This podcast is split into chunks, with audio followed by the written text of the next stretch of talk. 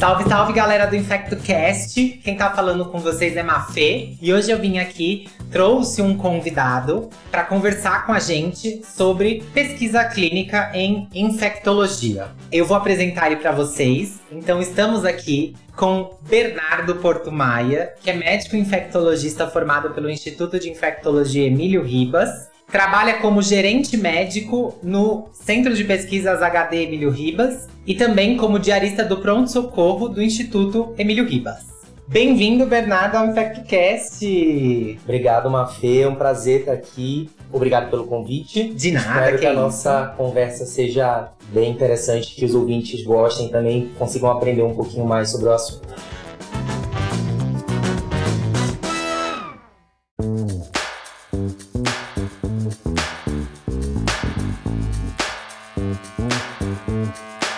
Ótimo. Então, assim, vamos começar falando o que é pesquisa clínica. Bernardo, explica pra gente o que é pesquisa clínica. Pesquisa clínica é um ramo não só da medicina, mas também de outras áreas, de outros profissionais da saúde, que se destina justamente à condução de estudos clínicos. É aquela interface da pesquisa com a assistência. Então a gente está muito acostumado, desde a graduação, quando a gente fala em pesquisa, a pensar naquela bancada cheia de apetrechos, né? E, e pensar que a vida do pesquisador é necessariamente aquele perfil do cientista maluco que pintam pra gente nos filmes, mas a pesquisa clínica, ela aproxima da realidade da assistência em saúde, seja da assistência médica ou de outras áreas ah, de saúde, ao ramo da pesquisa. Então é justamente esse ramo onde você tem a oportunidade de colocar em prática estudos que foram desenvolvidos para comprovar uma hipótese, e você faz isso conduzindo esses estudos que,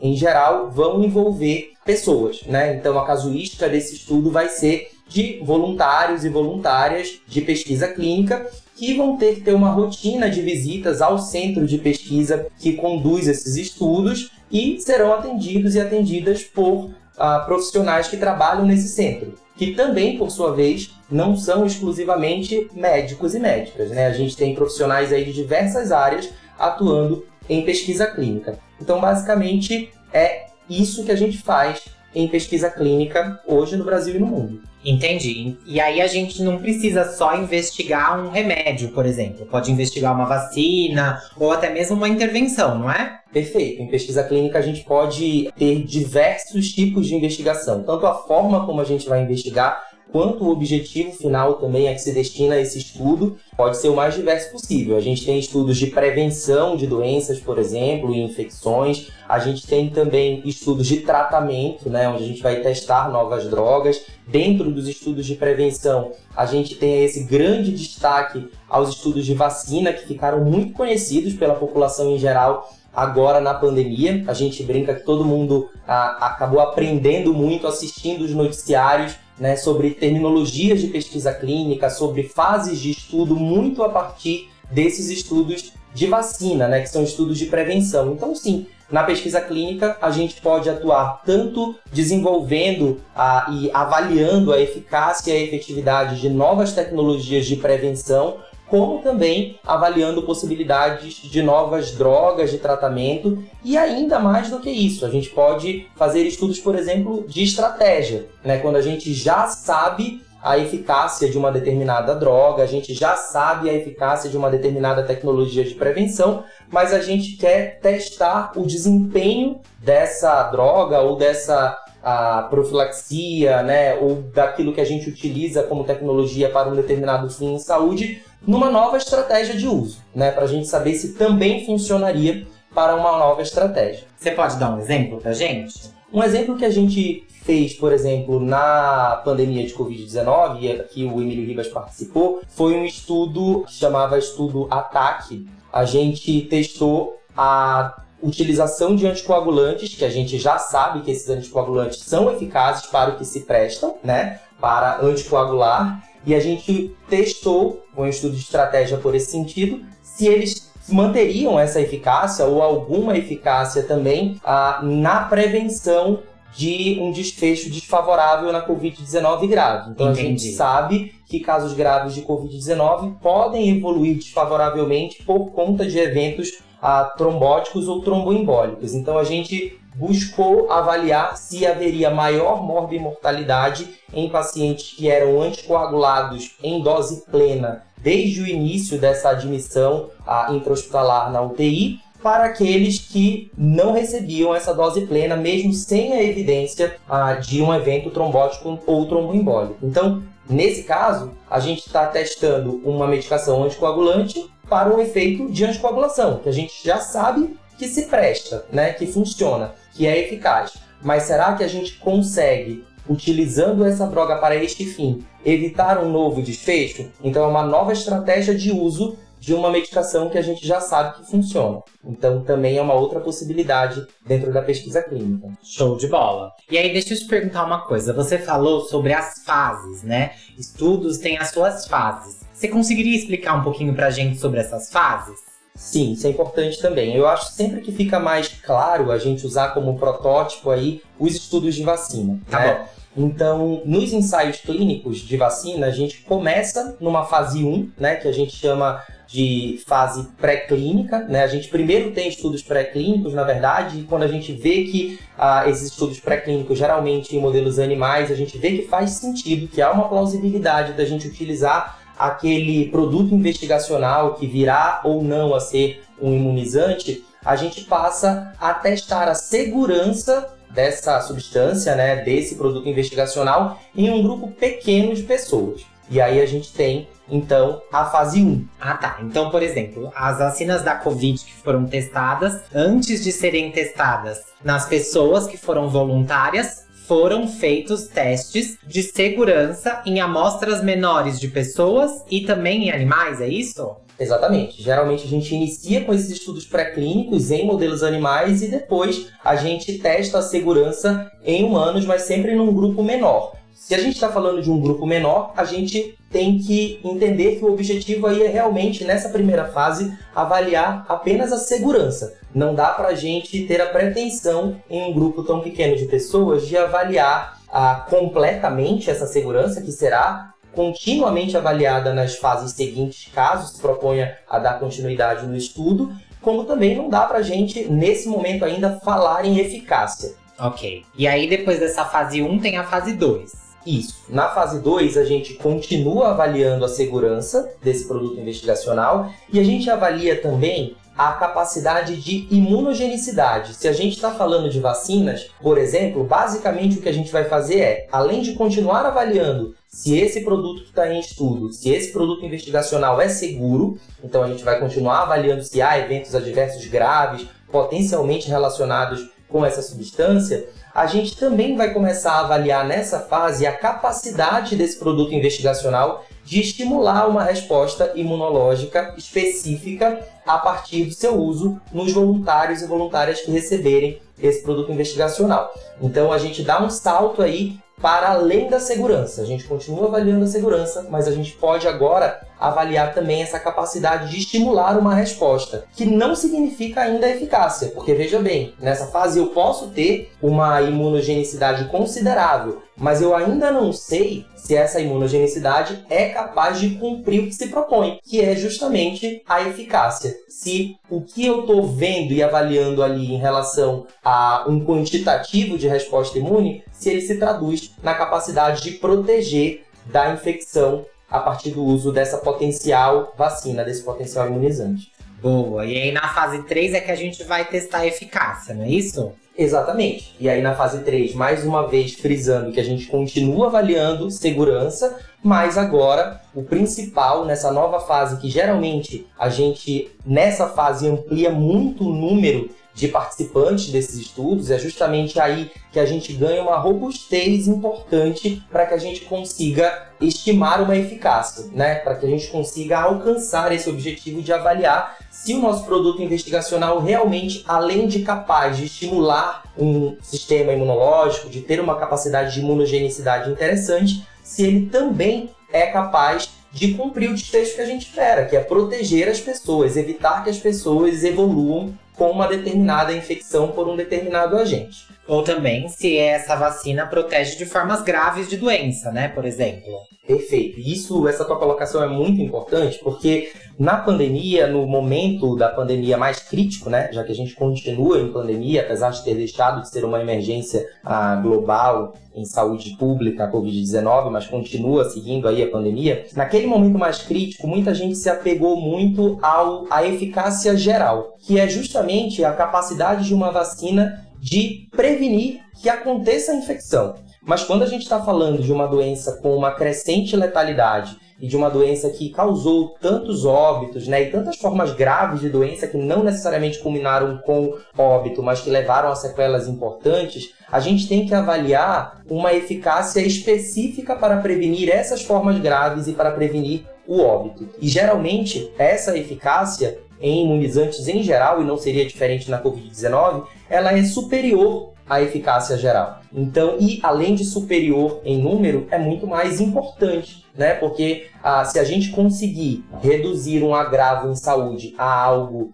que é leve a moderado e autolimitado, como é a forma mais leve da covid dezenove, já cumprimos o nosso papel enquanto cientistas e pesquisadores de dar para a comunidade um produto investigacional que deixa de ser meramente um produto investigacional e passa a ser, de fato, um imunizante, uma vacina eficaz em propor o que é mais importante, né? Que é a proteção das pessoas em relação a formas graves desse agravo e principalmente evitar um número de óbitos importante. Foi assim que a gente saiu daquele momento tão crítico. É importante dizer também que nessas vacinas, principalmente levando em consideração a Covid, né?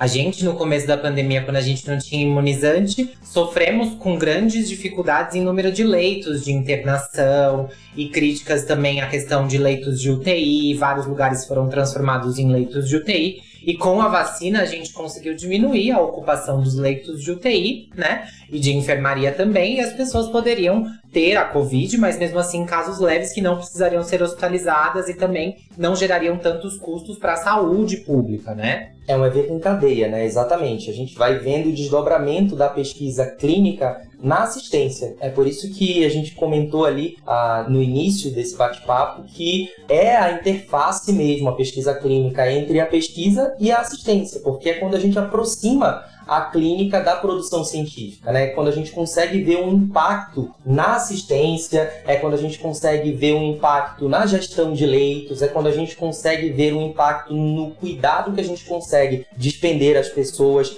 na assistência ambulatorial e principalmente intra-hospitalar, vindo a partir de avanços que a gente conquistou fazendo pesquisa clínica, né? Então, na pandemia, e é muito importante a gente falar desse momento aqui nesse bate-papo sobre pesquisa clínica, muitos profissionais foram também linha de frente, mesmo que não estivessem diretamente ali atendendo pessoas assintomáticas respiratórias. Muitos desses profissionais que também, eu não gosto muito do termo herói, né? Porque eu acho que ninguém é herói por desempenhar a missão que vem a desempenhar nessa vida, mas ah, não deixam de merecer todas as, as honrarias só porque estavam fora dessa linha de frente de assistência, mas muitos dessas, desses profissionais estavam ali se dedicando a produzir as evidências científicas que permitiram mudar aquela realidade que a gente vivia tão caótica. E tem mais fase? Tem sim. Na, quando a gente fala ah, de um, um produto investigacional que finalmente consegue se provar eficaz, a gente tem que entender que agora a gente tem aí uma arma de prevenção ou de tratamento para ser utilizada. Mas como que a gente vai utilizar isso no nosso sistema de saúde, né? Como que a gente vai inserir de fato isso na prática? Como que a gente vai fazer essa eficácia também se traduzir em efetividade, né? Então, é isso que a gente vai testar na fase quatro. Na fase quatro, eu acho que já estou ficando até redundante, mas a gente continua avaliando na fase quatro também eventos adversos, principalmente na fase quatro, os eventos adversos sérios, né? Mas a gente amplia essa casuística e a gente estuda de que forma que a gente vai conseguir oferecer esse então produto investigacional e agora a realidade como uma tecnologia de tratamento ou de prevenção no nosso sistema de saúde. Eu acho que uma boa, um bom exemplo disso, e você também como pesquisadora, que eu sei que atua no Centro de Referência e Treinamento de Infecções Sexualmente Transmissíveis e H I V e AIDS, eu acho que é importante a gente falar do exemplo do H P T N, né, que é um estudo de prevenção à infecção pelo H I V a partir do uso do cabotegravir, uma medicação antirretroviral injetável a cada dois meses e que agora vive a sua fase de uh, estudos de implementação, né? A sua fase quatro. Acho que você pode comentar um pouquinho mais pra gente sobre isso. É, o cabotegravir ele foi estudado, né? O, um estudo da rede H P T N, que é uma rede de estudos de prevenção em H I V, né? Uma rede mundial que tem aí a participação de vários países do mundo, onde a gente estuda a prevenção em suas diversas localidades e nas suas diversas situações, né? O H P T N zero oitenta e três foi um estudo de prevenção do H I V utilizando o cabotegravir, né? Que é um inibidor de integrase injetável utilizado a cada dois meses para prevenção do H I V em homens que fazem sexo com homens e mulheres trans e travestis e pessoas trans femininas, né? E foi visto que ele foi efetivo e superior até ao que estava sendo comparado, né? Que era o tenofovir com a entricitabina, comercializado no nome comercial de Truvada, né? Que é a PrEP que hoje é disponibilizada no SUS. E aí, com o resultado desse estudo, o governo aprovou, a Anvisa aprovou o uso do cabotegravir como prevenção, e aí agora ele está em uma fase de estudo de implementação do cabotegravir na rede de saúde. Por que que isso é importante? Por conta de que dentro dos, das pesquisas clínicas, como o Bernardo falou lá no começo, as voluntárias e voluntários precisam ir ao serviço de saúde várias vezes, existe uma frequência que às vezes não é a frequência que o Sistema Único de Saúde comporta na sua realidade. A gente precisa de muitos profissionais, profissionais capacitados, precisa de exames que às vezes o SUS não disponibiliza, então a gente precisa fazer essa fase de implementação sendo pesquisada para ver se isso vai funcionar para disponibilizar no SUS também, para que as pessoas que recebem essa medicação não sejam prejudicadas por conta desses novos fluxos que vão ser colocados.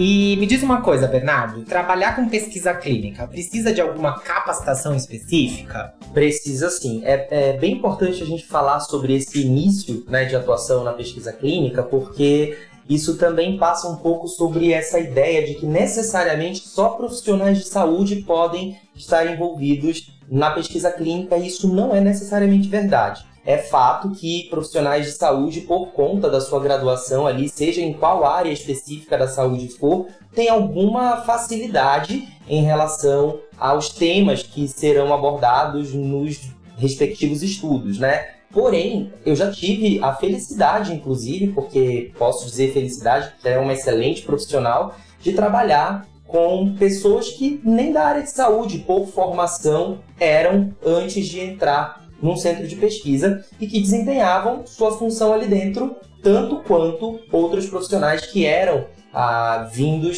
de uma área específica da saúde. Então já tive a oportunidade de trabalhar, por exemplo, com administradores e administradoras que se tornaram coordenadores em pesquisa clínica, né? Então a estrutura de um centro de pesquisa, ela permite essa diversidade de profissionais. A gente tem desde a pessoas trabalhando na recepção e no contato direto com esses voluntários e voluntárias que não necessariamente são também da área de saúde, né? E inclusive a gente tem incentivado cada vez mais que outras áreas venham participar, como comunicação, né? Facilitando essa aproximação do voluntário ou da voluntária, e a gente tem diversas outras áreas da saúde envolvidas também. Então, quando a gente fala de área de saúde, fica muito em cima do médico ou da médica, mas não necessariamente, né? Aqui a gente tem muitos farmacêuticos e farmacêuticas trabalhando, é uma, é uma área muito forte dentro da formação. A gente ouve pouco falar de pesquisa clínica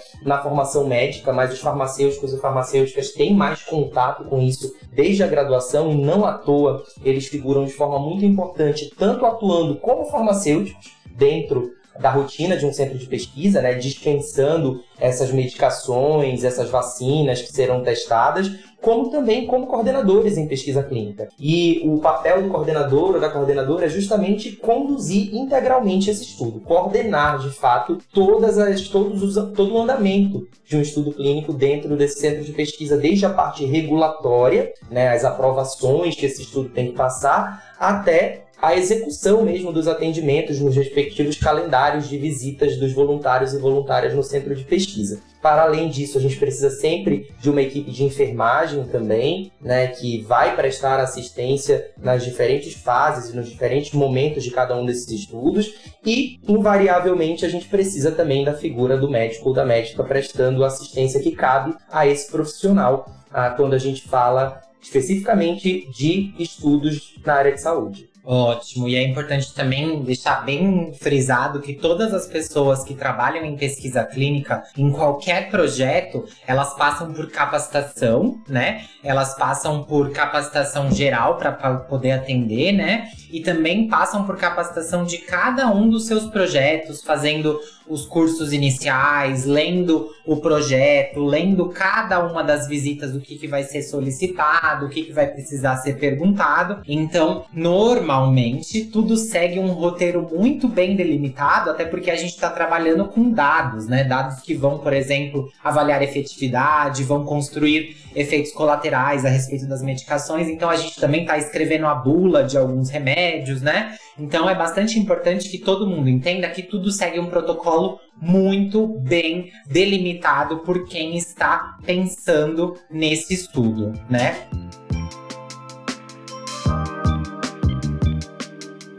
Bernardo, e agora me fala uma coisa, esses estudos, eles saem da onde? Da cabeça de quem? Quem banca isso? Como que funciona? Essa pergunta responde muito do porquê que eu escolhi trabalhar com pesquisa clínica também. Porque antes eu tive a oportunidade de fazer mestrado, eu sempre gostei de pesquisa, mas eu sempre fui um pouco frustrado com as amarras que a gente tem para conseguir fazer uma pesquisa mais ampla e que realmente consiga alcançar um objetivo que, para quem está ali ainda na graduação ou na pós-graduação, pode parecer até audacioso. E eu sempre me perguntava, de onde vêm esses estudos? Né? De onde vêm esses grandes estudos que vão lá e lançam uma nova vacina, lançam uma do- nova droga de tratamento, seja para câncer, seja para uma, uma doença infecciosa como a covid dezenove? E na pesquisa clínica, a gente realmente, para fazer um estudo desse tamanho, a gente precisa de verba, né? Sim. E essa verba, esse incentivo, geralmente, ele pode partir tanto de patrocinadores da indústria farmacêutica, por exemplo, né? Como a gente viu acontecer aí com algumas vacinas, né? Janssen, AstraZeneca, né? E como a gente vê há muito mais tempo, algumas indústrias também incentivando aí a, a criação, a descoberta de um imunizante contra o H I V, que infelizmente a gente bateu na trave aí na fase três do estudo de vacina, o Mosaic, bem recentemente, que foi descontinuado. Mas além desse incentivo a partir de indústrias farmacêuticas, alguns grupos de pesquisadores também se organizam e conseguem incentivos. E a gente teve incentivos até de organizações, como a Organização Mundial de Saúde, durante a pandemia. A gente conduziu aqui, no Emílio Ribas também, estudos que eram ah, patrocinados pela Organização Mundial de Saúde, recebiam incentivo da Organização Mundial de Saúde, como o Solidaris, por exemplo, que era um estudo de tratamento para a covid dezenove, ah, que testava diversas medicações, né? Então, quando a gente fala de estudos muito grandes, a gente sabe que a gente precisa de verba, de dinheiro. E esse dinheiro, ele nunca parte de um pesquisador só. Imagina só, quem dera a gente tivesse essa possibilidade, mas a gente não tem. Então, geralmente isso vem de grupos organizados, de organizações, de fundações ou mesmo de indústria farmacêutica. É porque a gente está falando aí de milhões de dólares, né? Normalmente para estudos que avaliam produtos novos ou até mesmo a aplicação de produtos já existentes para doenças novas, como foi o caso da Covid, por exemplo. A gente está falando de estudos que acontecem em vários lugares, que precisam que esses pacientes façam exames, que às vezes são exames caros, então isso precisa de verba, né? Exatamente, é, é bem por aí. Ótimo. E me diz uma coisa, o trabalho da pesquisa clínica, ele envolve necessariamente um lugar onde vai ter uma assistência à saúde, ou isso é separado, por exemplo, de um hospital ou de uma clínica, pode ser feito em um centro isolado?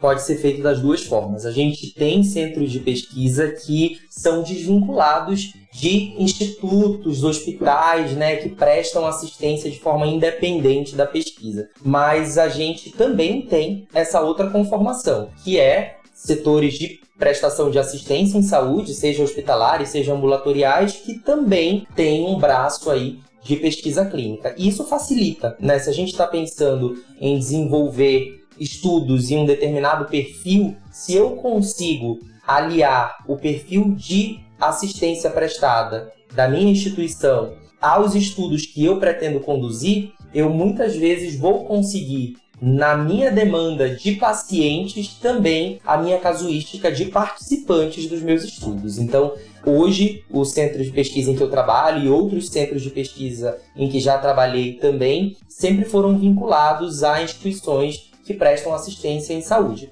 Mas sim, há a possibilidade de você fazer a condução de estudos clínicos sem necessariamente estar fisicamente presente dentro de uma instituição de assistência em saúde. Boa! E aí agora, para a gente já explicar um pouquinho da pesquisa, como funciona, me explica um pouquinho quais são as áreas da infectologia que, por exemplo, podem ser trabalhadas em uma pesquisa clínica. Cita aí para a gente alguns estudos que vocês já trabalharam, que você gostaria de contar aí pro pessoal que tá escutando a gente. Você já falou aí da vacina do H I V, né, que foi o estudo Mosaico, inclusive que você fez uma matéria explicando da, da vacina do Mosaico pro Fantástico, na época que começou, né? Explica pra gente como foi esse estudo e outros estudos na, na, na infectologia aí. Eu brinco que eu perdi meus quinze minutos de fama nesse momento da matéria do Fantástico, porque a gente tava na pandemia, no pico, e eu saí de máscara nessa, nessa entrevista, né? Então, perdi a minha oportunidade de ser convidado pra ser participante da Fazenda, que seja. Esse convite não chegou, gente. Mas, ó, brincadeiras à parte, eu sou um infectologista apaixonado por epidemias que se transmitem na cama. Eu acho sempre mais interessante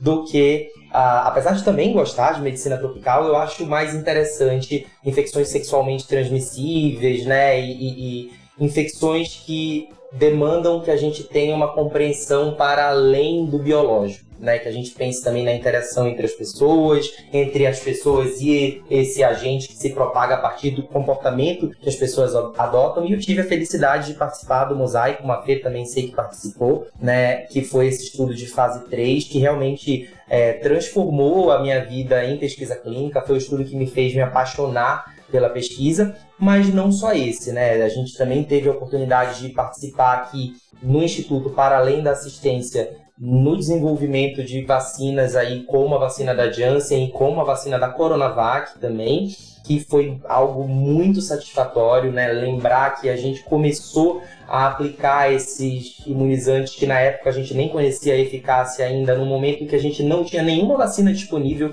no Brasil e no mundo, né? E depois a gente descobrir que a eficácia geral, e principalmente a eficácia para prevenir formas graves e óbito a partir do uso desse produto investido, desse então produto investigacional, era relevante e que evitou que os nossos voluntários e voluntárias que se propuseram a participar dessa pesquisa tivessem uma proteção num momento tão crítico, também foi algo muito importante na minha vida enquanto pesquisador, né? E tenho certeza que na vida de todo mundo que participou desses estudos. Aqui no Emílio Ribas a gente tem, historicamente, né, a, o perfil de lidar com estudos de tratamento, por ser um instituto de atenção terciária em saúde, acaba que a gente participou de estudos, e quando eu falo a gente, na verdade eu estou me incluindo aí, mas para muito além do meu tempo de nascido, né? A, o, o Instituto já participava de protocolos de pesquisa muito importantes em, em relação a tratamento tanto de H I V e AIDS quanto de algumas infecções oportunistas e também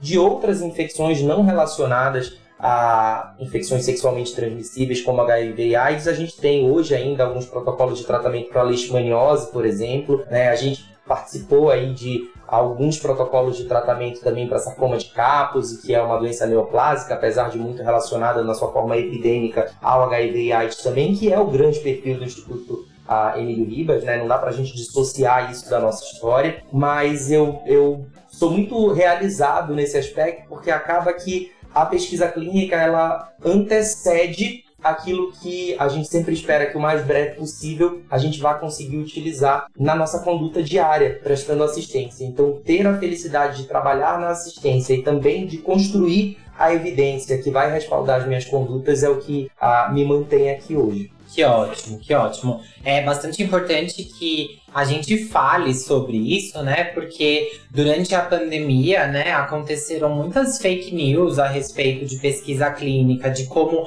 eram corroborados os dados que essas pesquisas faziam. E para quem trabalha em pesquisa clínica, como eu e você, a gente sabe que esses dados, eles são mexidos e trabalhados por pessoas muito competentes e que isso é muito sério, né? Que todo mundo trabalha muito para que aquilo seja realmente feito de uma forma correta, né? Então, assim, é bastante importante que a gente entenda que a pesquisa clínica, é óbvio que a gente está buscando algo que funcione, mas às vezes o não funcionar também responde muita coisa pra gente, né? Na vacina do Mosaico, que foi o estudo, né, que a gente fez, fez recentemente junto da rede H V T N, que era da vacina do H I V, é óbvio que o não funcionamento da vacina para proteger do H I V foi uma decepção muito grande para todo mundo que estava envolvido no estudo, mas a gente pôde conversar sobre prevenção com tanta gente durante tanto tempo, que eu acho que com certeza a gente mudou a vida das pessoas que estavam ali como voluntárias e voluntários, discutindo métodos de prevenção,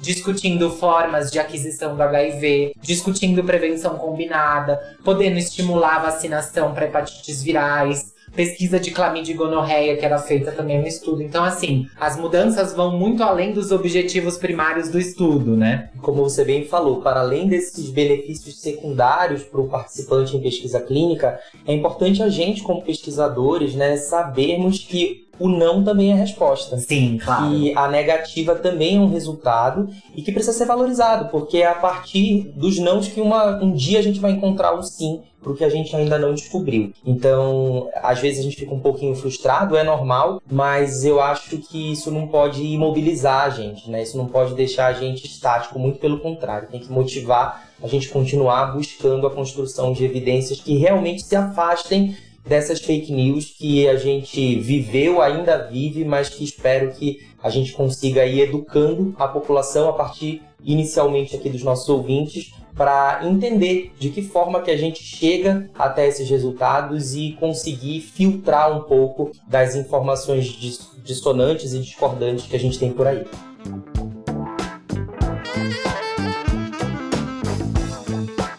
Ótimo. Bernardo, em nome do InfectoCast, queria agradecer muito sua presença. Queria perguntar se você tem alguma mensagem para deixar no final aí para os nossos ouvintes. Mandar um beijo para a galera do seu centro de pesquisas. Fique à vontade aí. Olha, eu vou fazer, tipo, aproveitar o documentário da Xuxa, da Xuxa e mandar, e mandar um beijo para todo mundo, mas, de fato, agradecer a, a equipe do Centro de Pesquisas H D Emílio Ribas, aqui do Instituto, do Instituto, onde eu tenho praticamente cinquenta por cento da minha atuação profissional e tenho muito orgulho. Ah, agradecer o convite de vocês em nome da Mafe, mas de toda a equipe do InfectoCast, que eu sou fã e ouço sempre. E agradecer a oportunidade de estar falando com todo mundo aqui um pouquinho mais sobre um tema que eu sei que deveria estar presente nas nossas formações na área de saúde, ainda na graduação, mas que a gente ainda carece de conversar sobre isso e de mostrar que é sim uma possibilidade de atuação, uma vez que estejamos aí formados e formadas e que a gente possa colaborar com a construção de uma boa ciência. Bernardo, novamente, muito obrigada. Obrigada, pessoal, que está escutando a gente. Se vocês se interessaram em pesquisa clínica, busquem nos lugares onde vocês estão em formação ou também já atuando, centros de pesquisa que façam isso. A internet tem muita informação sobre isso. Os centros de pesquisa normalmente têm páginas na internet onde as informações são distribuídas não só para profissionais, mas também para voluntárias e voluntários. O pessoal aqui do Centro de Pesquisas do Emílio Ribas, do Emílio Ribas tem página na internet? A gente tem sim, a gente tem o Instagram do Centro de Pesquisas, que é o Pesquisa H D Emílio Ribas. Esse arroba aí, vocês podem acompanhar nele os estudos que a gente tem em atividade e também os outros estudos que a gente participou e que já se encerraram, dos quais a gente já tem os resultados. E a gente ainda tem, mantém ativo aí o arroba mosaico Emílio Ribas, que é a página específica do estudo Mosaico, que já afindou, mas a gente acabou criando uma, um vínculo muito grande com os nossos voluntários e voluntárias, então a gente ainda debate muito sobre esse gap aí da vacina para o H I V tão sonhado. Ótimo, e eu queria também deixar um beijo para todo mundo, toda a equipe da Casa da Pesquisa, do C R T, aqui de São Paulo. Deixar o arroba, que é arroba pesquisa C R T no Instagram, né? Onde a gente fala bastante sobre os projetos de pesquisa lá da Casa da Pesquisa. E se vocês se interessaram sobre pesquisa clínica, busquem saber mais para que a gente continue estimulando a ciência feita de forma correta, para que a gente evolua cada vez mais. Um beijão, gente! Beijo, pessoal. Obrigado!